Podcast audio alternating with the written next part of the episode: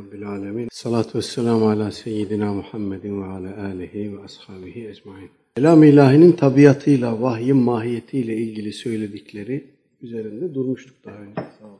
Vahiy Arapça, İbranice, Aramice yani insanoğlunun konuştuğu dil kalıplarıyla indiği andan itibaren e, tarihseldir diyor. Bu tabi e, başlı başına problemin kaynağı bu. Allah insanlara e, vahiy gönderiyor, insanlara hidayet rehberi gönderiyor ve bunu insanların anladığı dilde gönderiyor.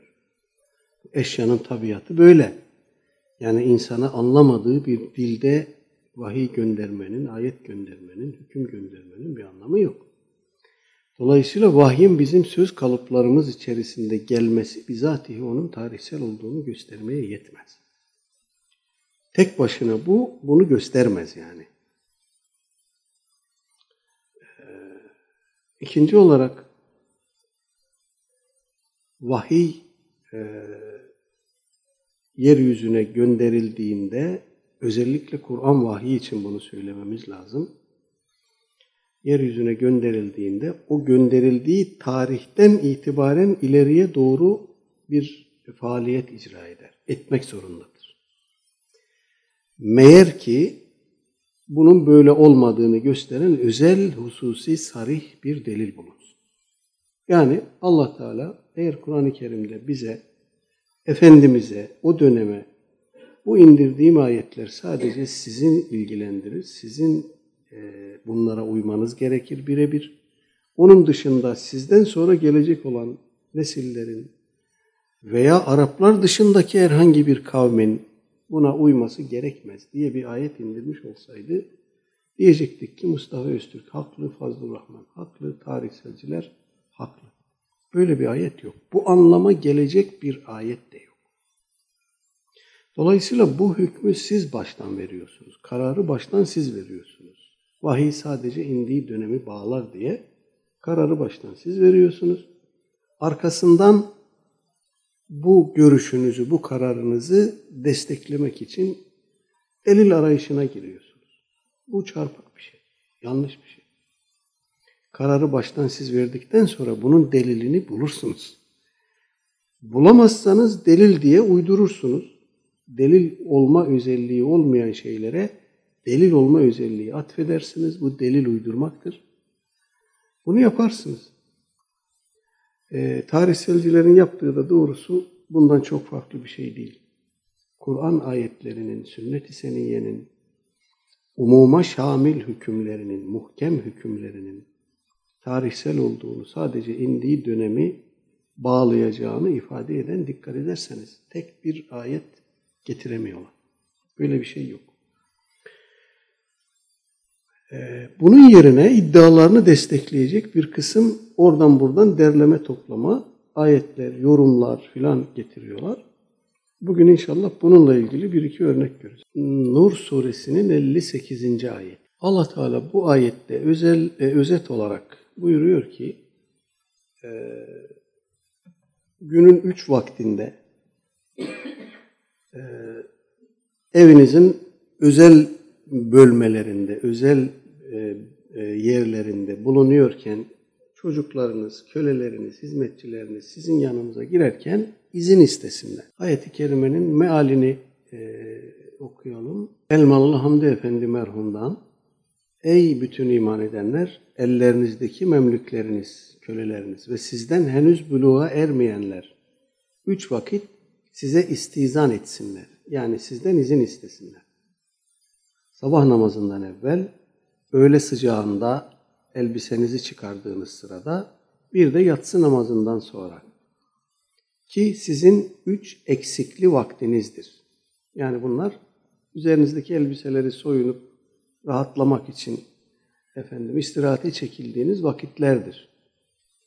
Bunların madasında ne size ne onlara günah yoktur.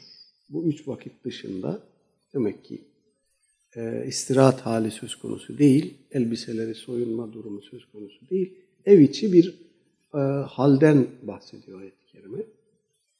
Efendim, e, İşte ayet, işte Allah ayetleri size böylece açıklar. Allah her şeyi bilendir, hüküm ve hikmet sahibidir. Mealinde bir ayet.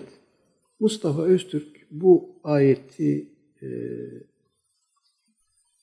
zikrettikten sonra Kurtubi'den, Kurtubi tefsirinden bir nakil yapıyor. Buna göre İbn Abbas Hazretlerinin yanına bir grup gelmiş. İmam Ebu Davud'dan naklediyor bunu Kurtubi. Ee, Iraklılardan bir grup geliyorlar İbn Abbas Hazretlerine. Diyorlar ki Ya İbn Abbas keyfe tera fi hadihil ayetilleti umirna fiha bima umirna ve la ya'malu biha ahadun. Bize e, emrettiklerini emreden ve fakat kimsenin kendisiyle amel etmediği bu ayet hakkında ne dersin? Efendim, kavlullahi azze ve cel ya eyyühellezine amenu liyestedinkumüllezine meleket eymanukum ile ahir. Ayet-i kerimeyi okuyorlar. Diyorlar ki bu ayetle bugün kimse amel etmiyor. Fakat ayette bize bir emir var. Bunun hakkında ne buyurursunuz? Efendim İbn Abbas Hazretleri diyor ki İnna Allaha halimun rahimun bil mu'minine. Allah halimdir, ilim sahibidir ve müminlere karşı merhametlidir. Yuhibbus sitre örtünmenizi sever. Ve kânen nâsu leyse li buyutihim suturun ve la hicalun. İnsanlar bu ayeti kerimenin indiği dönemde evlerde e, örtü yoktu kapılarda, örtü yoktu, perde yoktu. Efendim, odaların kapısı açık. فَرُبَّمَا دَخَلَ الْخَادِمُ اَوْ الْوَلَدُ اَوْ يَتِمَةُ الرَّجُلِ وَالرَّجُلُ عَلَى اَهْلِهِ Bir kimse eşiyle beraberken evinde o özel e, bölmede, o özel durumda, özel vakitte, sabah namazından önce, öğlen sıcağında ya da e, yatsıda, yatsıdan sonra bunlar mahrem vakitler malum. Herkesin evinde çekildiği, istirahate çekildiği vakitlerdir. Dolayısıyla böyle bir durumla durumda diyor İbn Abbas Hazretleri. Hizmetçi gelir, çocuk gelir veya evdeki yetim gelir, e, odaya girer. Efendim, bu durumda fe emerahumullahu bil istizani fi tilkel avrat. Allah Teala böyle bir durumda bu e, çocuklara, hizmetçilere vesairelere böyle bir emir e, yöneltti. İzin almalarını emretti. Fecaehum fecaehumullahu bis suturi vel khiyar. Allah Teala onlara örtünme emrini getirdi. Felem era ahaden ya'melu bizalike ba'du. Ama ben bununla artık amel edeni görmedim. İbn Abbas Hazretleri böyle diyor. Mustafa Öztürk de buradan hareketle diyor ki bakın Allah bir ayet indirmiş. Efendim e, daha sahabe dönemindeyiz. Sahabe bile bu ayetle ameli terk etmiş. İbn Abbas diyor ki ben bununla amel eden kimseyi görmedim. Sonra bugüne getiriyor sözü. Diyor ki bu ayeti kendi hayatınızda siz kaç kere uyguladınız? Ya da kaç kere uygulama ihtiyacı hissettiniz? Yani hükmü havada kalmış, fiilen nesk olmuş bir şeyden bahsediyoruz. İbn Abbas Hazretleri de böyle demiş. Ee, ben bunu söyleyince lanetli oluyorum, tarihselci oluyorum ama İbn Abbas söyleyince daha sahabe bunu bununla ameli terk etmiş. Bunu burada görünce e, bir şey demiyorsunuz. Benim günahım bunu sizin gündeminize sokmak mıdır yani? Bu tefsirde yazıyor. Rivayet Ebu Davud'da geçiyor. Efendim bana niye lanetli muamelesi yapıyorsunuz diyor. Şimdi e, burada birkaç husus var üzerinde durmamız gereken. Birincisi İbn Abbas Hazretleri bu ayeti kerimenin indiği dönemin halini kendisi söylüyor zaten. Diyor ki evlerde perde yoktu, kapı yoktu, engel yoktu. Evin bir odasından öbürüne, bir bölmesinden diğerine doğrudan girebiliyordunuz yani. Dolayısıyla mahremiyet ihlal ediliyordu. Ama daha sonra ne oldu? İnsanlar evlerine kapı yapmaya başladı, perde yapmaya başladı. Herkesin kapısı var, anahtarı var, kilidi var, odası var, bölmesi var. Üstüne kapatıyor. Dolayısıyla bu ayetle, e, bu ayetin getirdiği hükümle amele gerek kalmadı. Nedir o? Sizden izin isteyecekler. Nasıl isteyecekler? Kapı yok, perde yok. Karşınıza, hizanıza gelmeden önce seslenecekler, selam verecekler. Gelebilir miyim diyecekler. Gel diyeceksin, gelecekler. Sonra ne oldu? Kapı oldu, perde oldu. Dışarıdan tık tıkladılar. Yani sizin şu andaki pronet takılı evinize değil birinin çat kapı girmesi Veya işte geldiler perdenin önüne, kapının önüne. Baktılar ki perde kapalı. Tamam dediler bu perde kapalı olduğuna göre demek ki içeriye girmemiz uygun değil. E, mahremiyet zamanlarında, vakitlerinde perdeleri indirirler. Ondan sonra tekrar toparlarlar.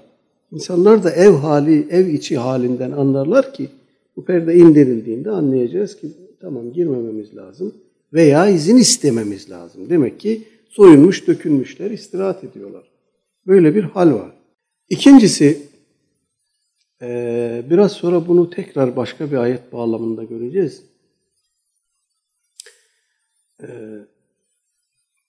İkinciye geçmeden bir şey daha söyleyeyim burada. Hükümler illetler üzerine deveran eder. Bir usulü fıkıh kaidesidir bu. Bir hükmün inişine, vaz edilişine, ne illet olmuşsa o illet var olduğu sürece, mevcut olduğu sürece hüküm mevcuttur. İllet kalktığında hüküm de kalkar. Bu en temel, en basit bir usulü fıkıh kaidesidir. E, o orada şöyle bir şey var. İnsanların e, zaten onu birazdan kendi ağzından da nakledeceğim. İnsanların amel etmesi, etmemesi hükmün geçerli olup olmadığına tesir etmez. Başka bir şey. Yani siz amel ederseniz, etmezsiniz. Öbür tarafta bundan sorulursunuz. O sizin mesuliyetinizdir. Başka bir şey. Ama e, bu hükmün fiilen kalktığına ya da kalkmadığına herhangi bir şekilde mesnet teşkil etmez. Dolayısıyla burada böyle bir durum var. Evlerin zaten oda adedi sınırlı, evin hacmi sınırlı, kapı yok, pencere yok. Efendim böyle bir ahvalde inmiş bir hüküm var. Bu hüküm bu e, evlerdeki durum değiştiğinde, o illet ortadan kalktığında, o üç mahrem vakitte birisinin doğrudan sizin mahremiyetinize e, şahit olması tehlikesi, riski ortadan kalktığında bu buradaki emir de ortadan kalkar. Yani hüküm çünkü onun üzerine inmiş. Kaldı ki şöyle bir şey de var. Burada zikredilen bu hüküm bağlayıcılık olarak nedir? Farz mıdır? Vacip midir? Mendup mudur? Müstehap mıdır? Mübah mıdır? Nedir? Kur'an-ı Kerim'de gördüğümüz her emri daha evvel bu bahsi birkaç kere gördük biz burada. Kur'an-ı Kerim'de emir sigasıyla geldiğini gördüğümüz her hükmü vücuba hamledebilir miyiz? Belli ki Mustafa Öztürk böyle hamletmiş. Burada emir var diyor. İbn Abbas da dedi ki insanlar artık bununla amel etmiyorlar. Dolayısıyla Allah'ın bir emrini insanlar haşa ve kella e, İsrailoğullarının yaptığı gibi sen öyle diyorsun ama biz bunu yapmayacağız diyerek hatta haşa Allah'a kafa mı tuttular? Allah'a karşı bir alternatif mi getirdiler? Ne oldu ya? Bu böyle bir yapsa, böyle bir şey yapsa bir toplum, bir insan Müslüman olarak kalabilir mi? Ya Rabbi sen bu hükmü indirdin ama kusura bakma ben bununla amel etmeyeceğim. Bunu Hazreti Ömer için de söylüyor şey Mustafa Öztürk. Onu inşallah birazdan göreceğiz. Dolayısıyla buradaki emir vücut mudur yoksa net midir? Yani teşvik midir, tavsiye midir? Yoksa farziyet ya da vücut ifade eden bir şey midir? İşin bu yanı üzerinde de durmak lazım. Belli ki bu bir tavsiyedir. Böyle yaparsanız sizin için daha iyi olur, daha hayırlı olur. Bir kısım mahsurlara düşmemiş olursunuz. Cenab-ı Hak müminlere yol gösteriyor. Bir hayat tarzı e, gösteriyor. Böyle yaparsanız bu ahvalde, bu şartlarda sizin için iyi olur. İnsanlar bununla ameli niye terk ettiler? Şöyle diyebilir miyiz? Bu ayeti kerimede dikkatimizin çekildiği mahsurlar devam ediyordu. Buna rağmen bu ayetle amel etmeyi terk etti insanlar. Öyle diyebilir miyiz? Öyle diyemeyiz. Demek ki burada e, zikredilen mahsurların ortadan kalktığı yeni bir durum oluştu. Bu mahsurlar artık bahse konu değil. Dolayısıyla insanların bu ayette emir buyurulan şeyle birebir amel etmesine gerek kalmadı. İllet ortadan kalktı. Yani. Şimdi bunu dikkate almazsak e, İbn Abbas Hazretleri'nin bu sözünü çok yanlış okuruz. Kaldı ki İmam Kurtubi'nin kendisi e, İbn Abbas Hazretlerinden şöyle bir şey naklediyor. Bu ayeti kerimede anlatılan durumun hükmüyle ilgili, tefsiriyle ilgili bir 5-6 görüş naklediyor Kurtubi. Beşinci görüş olarak İbn Abbas Hazretlerinden şunu naklediyor. Kâne dâlike vaciben bu önceleri vacip idi. İz kânû lâ galaka lehum ve lâ. Onların kilitleri ve kapıları yoktu. Âde âdel hâlû le âdel vücûb. Eğer bu durum devam ederse bu emirde geri döner. Bu emirdeki aleykümselam. Bu emirdeki bağlayıcılık da geri döner diyor İbn Abbas Hazretleri. Bu emir insanların kapısı yoktu, kilidi yoktu. O zaman indi. Ee, sonra insanlar kapı yaptı, kilit yaptı. Buradaki vücut ortadan kalktı. Ayetle amel etme ihtiyacı ortadan kalktı. Eğer böyle evlerde kapı, kilit, perde vesaire olmama durumu tekrar rücu ederse, böyle bir durum olursa tekrar ayetteki emir tekrar avdet eder. Tekrar geri döner. Ayetle amel etmek tekrar gerekli olur, vacip olur. Şimdi bunu söylemiş olan bir İbn Abbas Hazretleri var ortada. Ayetle ilgili görüşü bu. Dolayısıyla bu görüşteki İbn Abbas Hazretlerinin aşağıda nakledilen şeyi söylemesinde garipsenecek bir şey yok. Diyor ki durum değişti, evlere kilit geldi, kapı geldi. Dolayısıyla selam verme, izin isteme sesli olarak bunlara gerek kalmadı. Bu hüküm ortadan Bu kadar kolay, bu kadar basit bir mesele. Sen bunu aldın, getirdin, tarihselciliğe delil yaptın ve üstelik dedin ki İbn Abbas diyor ki bak artık insanlar bununla amel etmiyor. Bu, bu yüzden kalktı. Bu o ayetin hükmünü insanlar nesketti diyorsun yani. Böyle değil. Ee, buradan bir şey daha hemen bir parantez açalım. Birazdan göreceğiz. İmam Maturidi rahimehullah'ın ikide bir iştihatla nesk, insanların ameliyle nesk gibi şeylerden bahsettiğini görüyoruz. Mustafa Öztürk de bunları iyi cımbızlıyor. Çekip önümüze koyuyor. Bak diyor İmam Maturidi de böyle demiş. İmam Maturidi'nin kastettiği şey ayetin illetinin ortadan kalktığı durumlardır. Yani insanlar bunu şöyle bu olaya şöyle uyarlayabiliriz. İnsanlar kendi amellerini değiştirmek suretiyle bu ayetin illetini ortadan kaldırmış oldular. Ameli değiştirdiler, hayat tarzını değiştirdiler. Bu hükme menat olan, bu hükme gerekçe olan durum ortadan kalktı. Kalkınca ne olur? İlla ben bunu tekrar uygulayacağım diye bir mecburiyet ortada kalmaz. Ha şu demektir, uygulayan uygular ama bağlayıcılığı kalkmıştır. İlleti kalkmıştır. Bu kadar basit. Evet, ondan sonra bunu günümüze getirip siz... Hali hayatınız boyunca kaç kez uyguladınız veyahut kaç kere uygulama ihtiyacı hissediyor musunuz? 21. asırda yaşıyoruz. Şimdi e, gelin bunu uygulayalım filan deyip de insanların e, evet ya Kur'an tarihselmiş düşüncesine gelmesine vesile hazırlıyorsunuz. Bu belki sizin işinize gelir ama bu e, kaynaklar üzerinde yaptığınız tahrifatı meşru göstermek. Bunun vebali boynunuzdadır.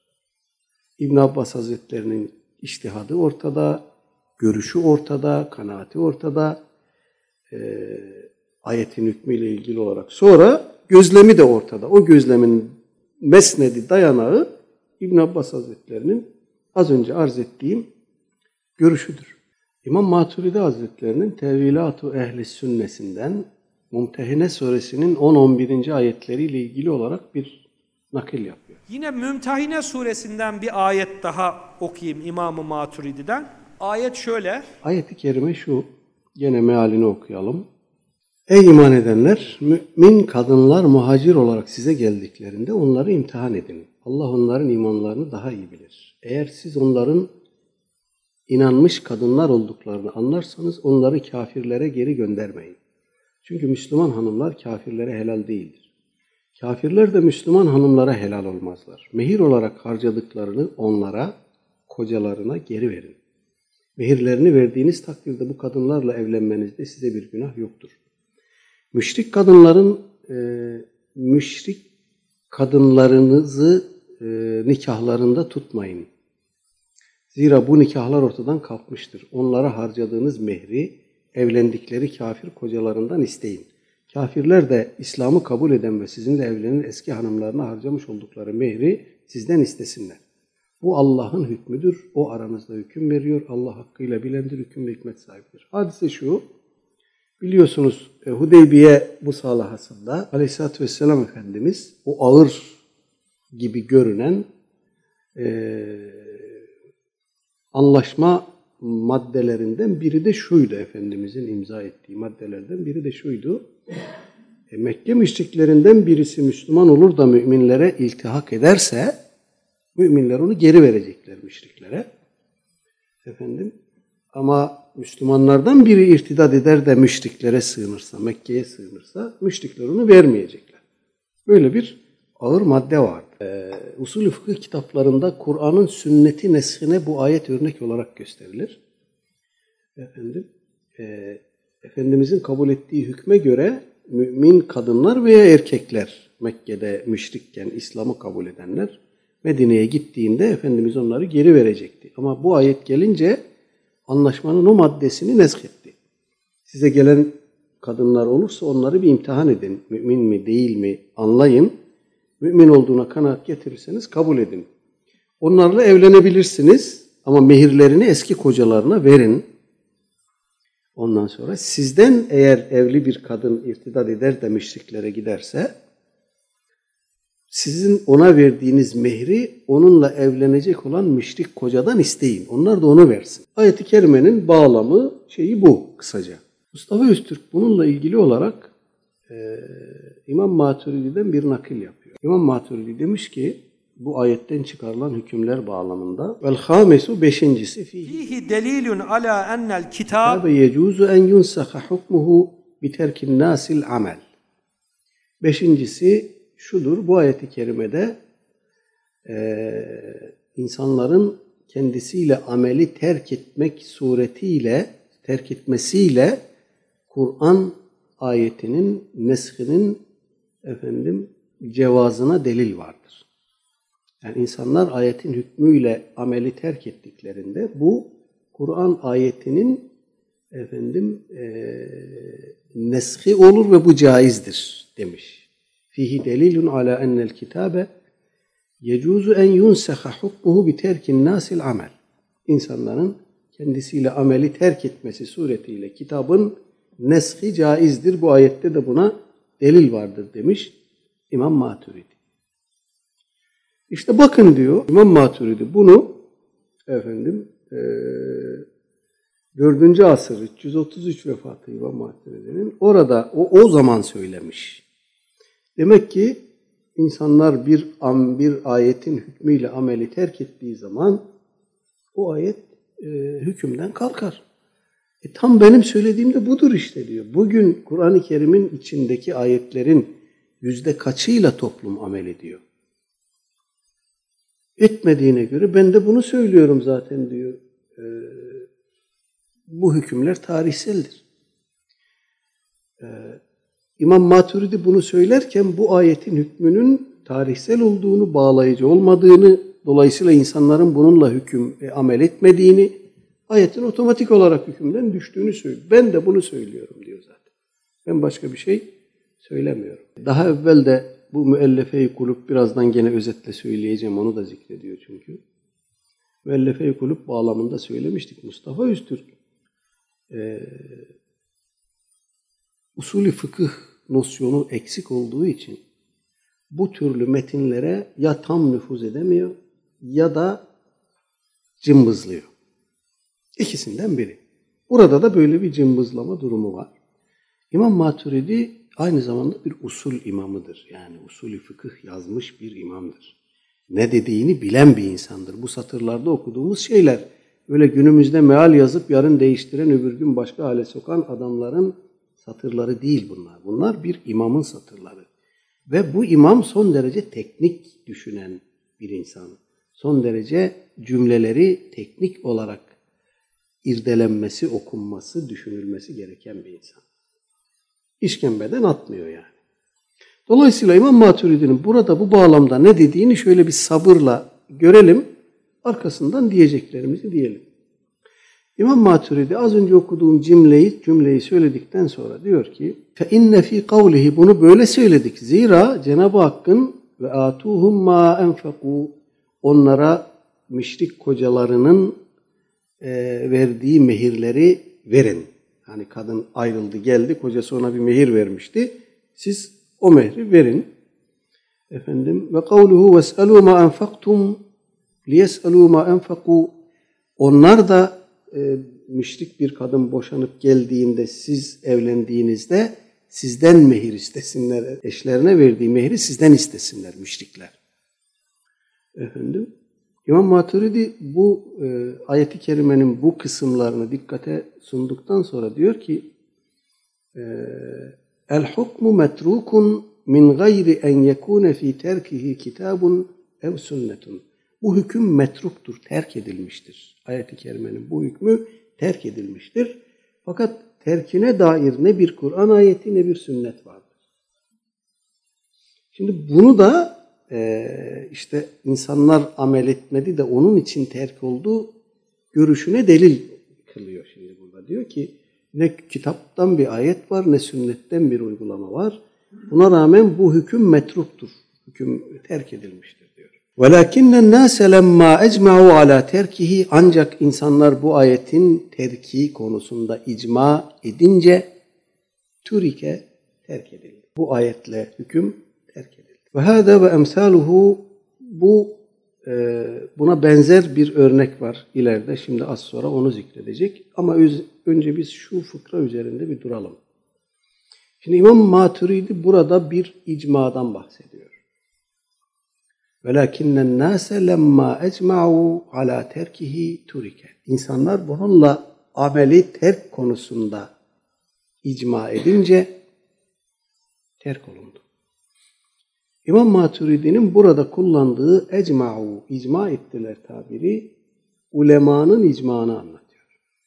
İnsanların, toplumun, efendim, avam takımının bu ayetle amel edip etmemesinden bahsetmiyor. Ulemanın icmanından bahsediyor. Ulema bunun terkinde niye icma etti? Nasıl icma etti? Şimdi o gelecek. Emsâluhu min kavlihi vel muellefeti kulûbuhum.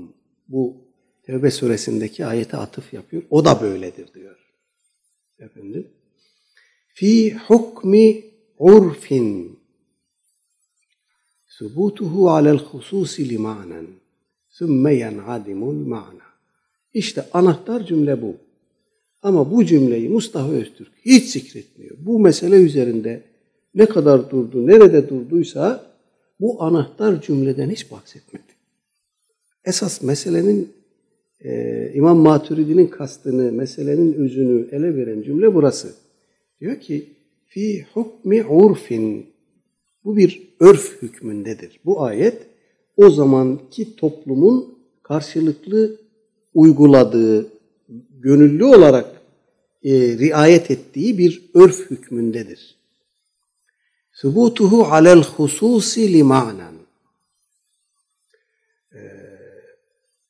bu hükmüm bu hüküm ne üzerine sabit olmuş? Hususi bir mana üzerine sabit olmuş bu hüküm. Sümme yanadimul mana sonra bu mana ortadan kalkmış. Mellefe-i kulüp bahsinde de aynısını söyleyecek.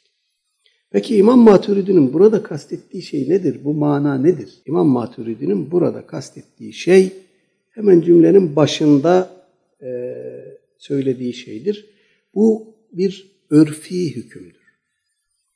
Dikkat ederseniz ayet-i kerimede Allah Teala müşriklere onlar da size e, versinler. Sizden ayrılıp da onlara giden kadınlar oldu, olduğunda İslam'dan çıktı, irtidat etti, Mekke'ye gitti. Orada bir müşrik onunla evlenecek. O da sizin ona verdiğiniz mehri size versin.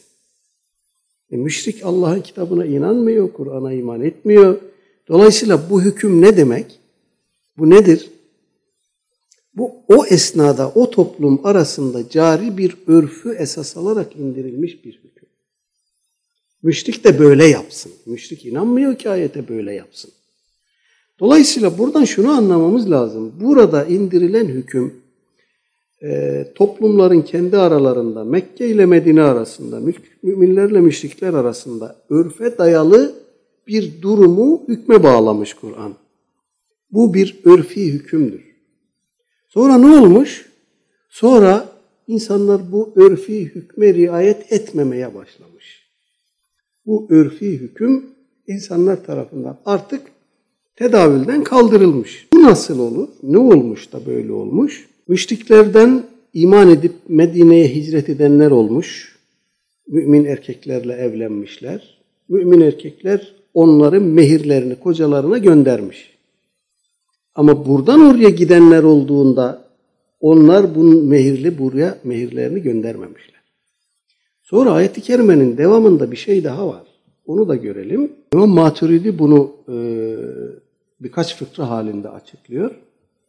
Şuradan hemen onu da nakledeyim size. Diyor ki İmam Maturidi eğer kocaları onların mehirlerini size vermezse Mekke'den bir kadın müşrik kocasından ayrıldı, Müslüman oldu, geldi. Efendim, e, pardon, sizin e, sizden ayrılıp giden mümin kadınlar irtidat ettiler, Mekke'ye gittiler. Efendim, siz onlara bir mehir vermiştiniz ama kocaları onlara o mehri vermedi. Size geri göndermedi onların mehrini. Bu durumda ne olur? Bu durumda siz onların mehrini ganimetlerden ödersiniz. Ganimet mallarından ne kadar vermişlerse mehir o kadar ödersiniz şeklinde bir açıklama getiriyor İmam Maturi. Şimdi bütün bunlara baktığımızda e, ortada şöyle bir durum var. Bir müminin eşi irtidat etti, Mekke'ye gitti, orada bir müşrikle evlendi, mehrinizi istediniz göndermedi. Efendim, ne yapacaksınız siz? Eğer mehir talebinde ısrar ederseniz ganimet malından size verilmeyecek, verilecek.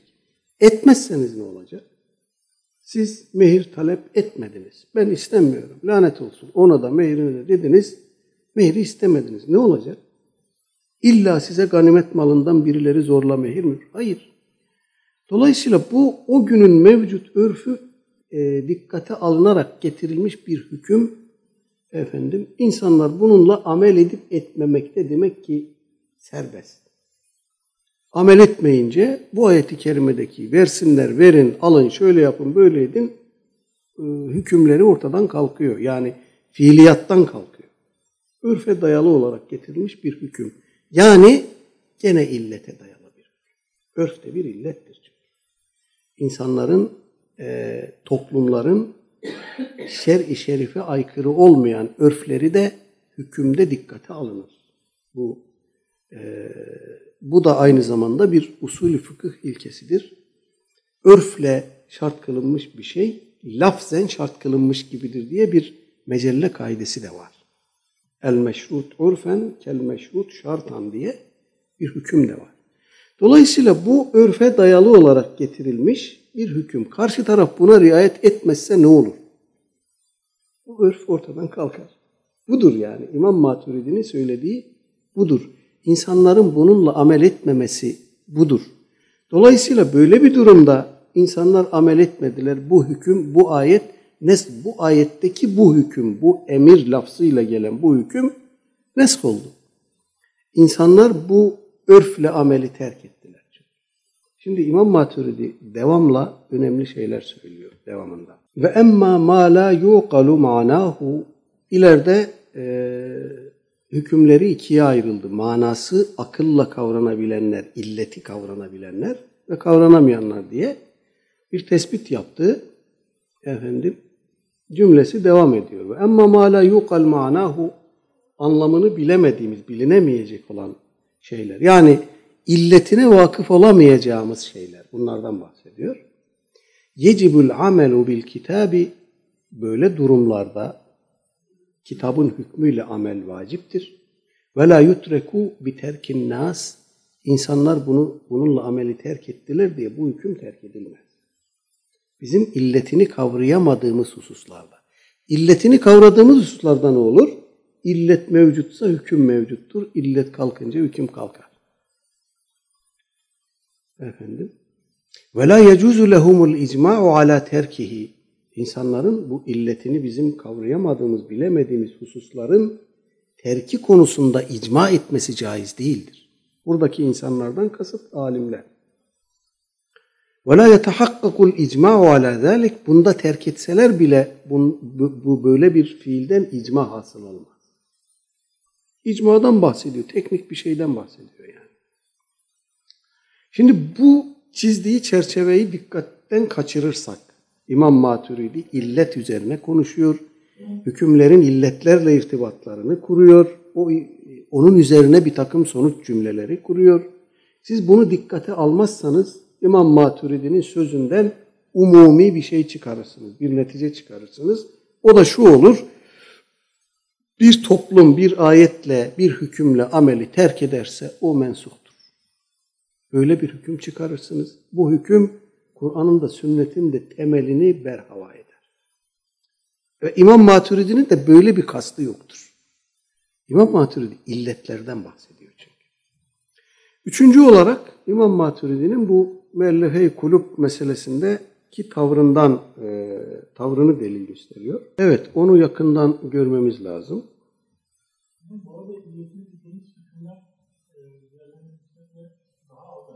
Yok, daha fazla. Daha fazla. Tabii. Çünkü illeti bilmek e, e, tek bir tek düze bir şey değil. Bazen illet mansus olur. Yani Allah Teala hüküm indirirken şöyle olmayasınız diye, böyle yapmayasınız diye sonuna ayeti kerimelerin sonuna illet ifade eden cümleler gelir Kur'an-ı Kerim'de. Anlarız ki bunun illeti budur. Bazen illeti biz e, iktizadan çıkarırız, sözün gelişinden çıkarırız. Efendim, e, işaretten çıkarırız. İşaretin de delaleti vardır. Mesalikül ille diye usulü fıkıhta ayrı bir bahis var. İllet tespit etmenin yolları nelerdir diye. O bahsi okumayan bir insanın bu, bu işlerin altından kalkması, içinden çıkması mümkün değil. O illet bahislerini bir okumasını ben tavsiye edeceğim Mustafa Öztürk'e. Faydası olur mu bilmiyorum ama en azından İmam Maturidi'ye kastını aşan şeyleri söyletmez.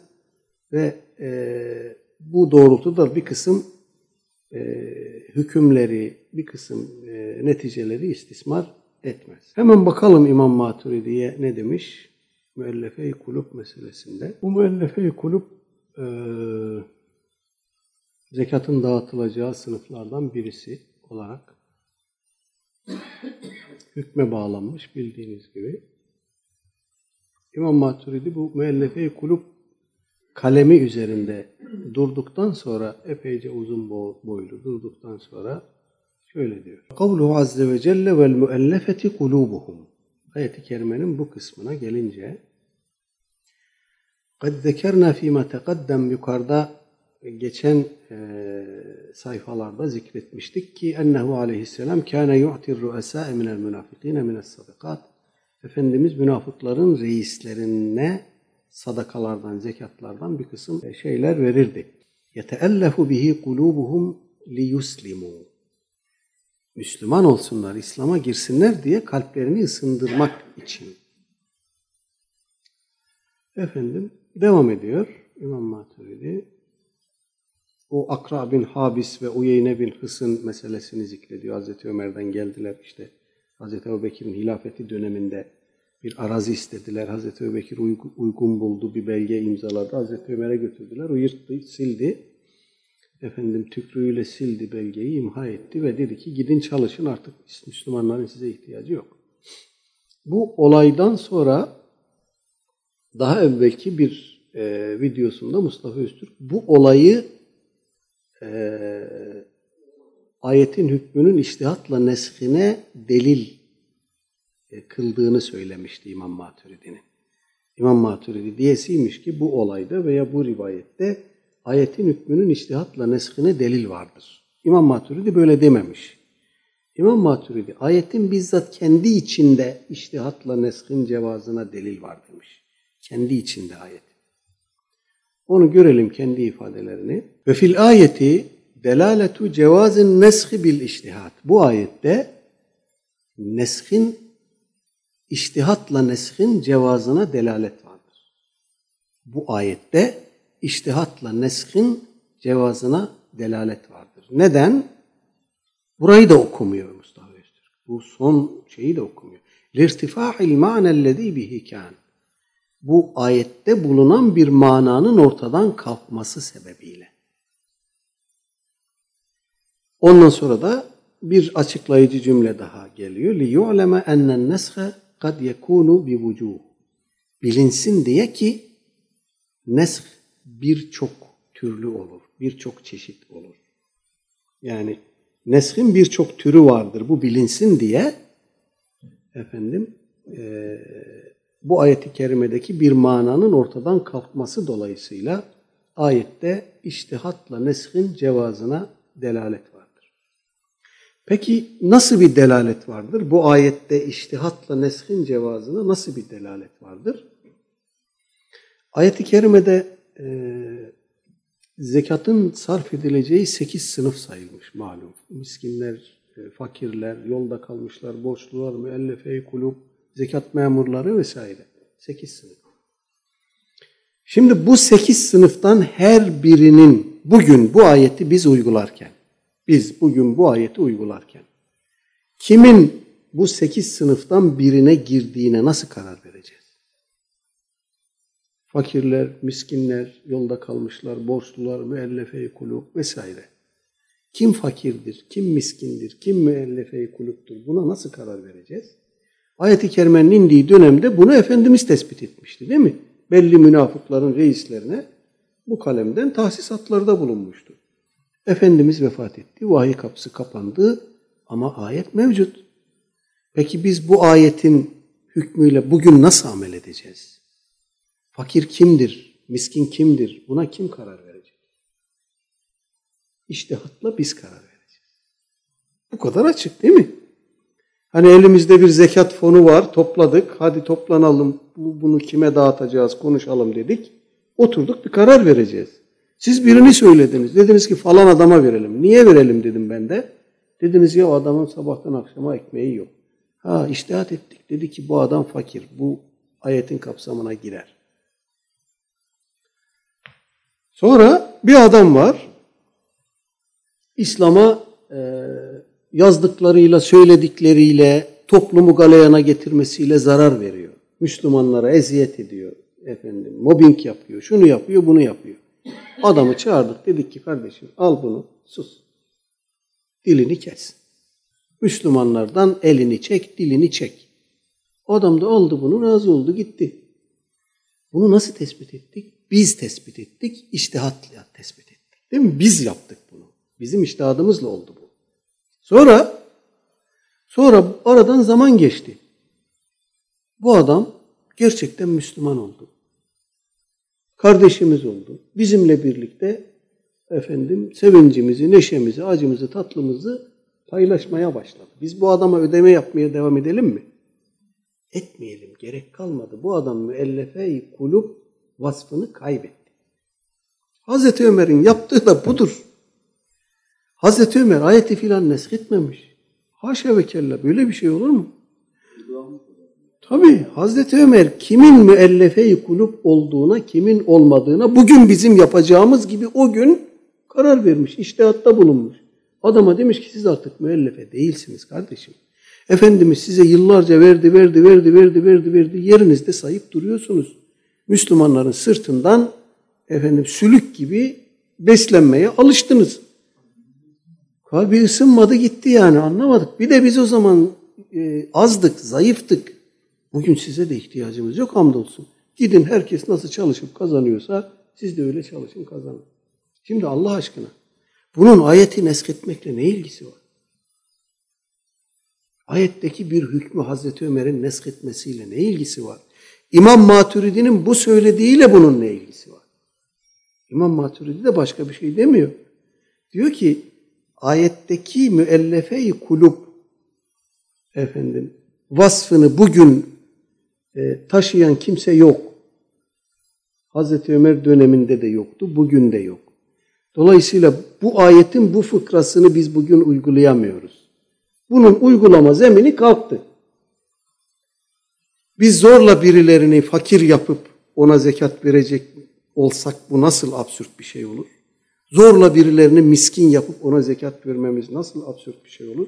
Zorla birilerini müellefe sınıfına sokup ona zekatta diretmemiz de absürt olur. Yoksa yoktur. Öyle bir ortam olur ki fakir kalmaz toplumda. Dolayısıyla bu ayetin fakirlerle ilgili kısmı otomatik olarak askıya alınır. Fakir yok çünkü. Böyle bir şey olmuş mu? Olmuş, olmuş.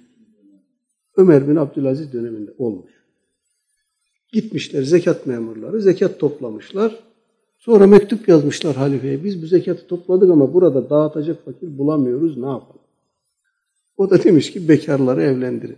Şimdi bakın o dönemde bu ayetin fakirlerle ilgili ve miskinlerle ilgili kısmı otomatik olarak düştü.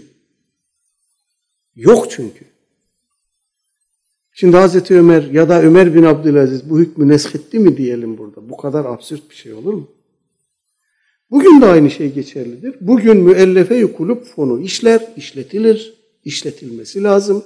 Müslümanların zekatlarını toplayıp tek kalemden nereye dağıtacaklarına dair bir müesses yapıları olsa o yapıda bu tespit edilir ve o isimlere bu fon çalıştırılır, işletilir. Bugün tabi bu iş biraz herkesin kendi inisiyatifinde yürüdüğü için o müesses şeyi bilmiyoruz, tecrübeyi aklımıza getiremiyoruz. Oysa o devlet eliyle, halife eliyle yapılan, yürütülen bir şeydi. Bir e, heyet toplanır, kime ne verilecek, kim hangi evsaftadır, kim müellefedir, kim değildir tespit edecek. Devlet götürüp ona onu verecek. Olabilir. Ben Türkiye için söyledim.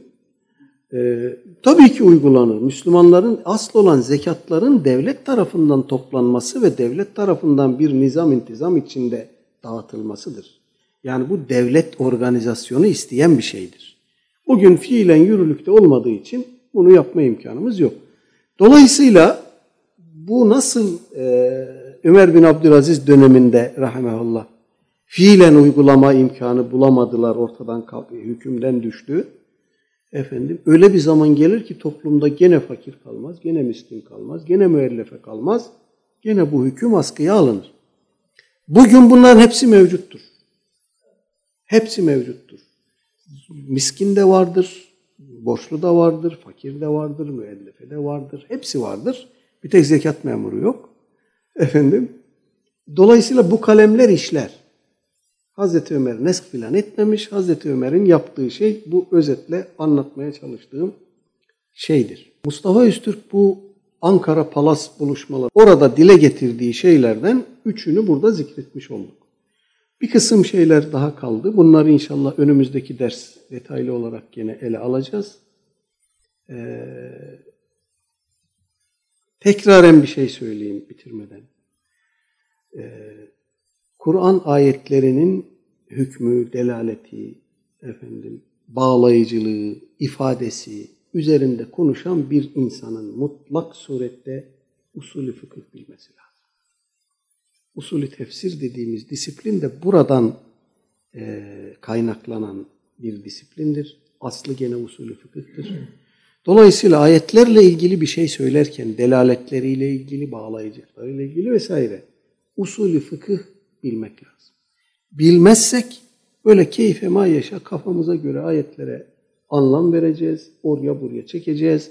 Buralardan tehlikeli neticeler çıkaracağız. Ondan sonra da toplumda e, infial oluşacak. Sonra dönüp diyeceğiz ki bu niye oldu? Azıcık e, aklı başında davransak, azıcık sorumluluk duygusu içerisinde davransak geldiğimiz bu noktaya gelmeyecektik. Efendim, faydası olur mu bilmiyorum ama usulü fıkıh bilmeden, usulü tefsir bilmeden Kur'an ahkamı hakkında bir insanın ağzını açmaması. İşin özeti ve neticesi. Evet ve sallallahu ala seyyidina Muhammedin ve ala alihi ve ashabihi ecmain ve elhamdülillahi rabbil alemin. El Fatiha.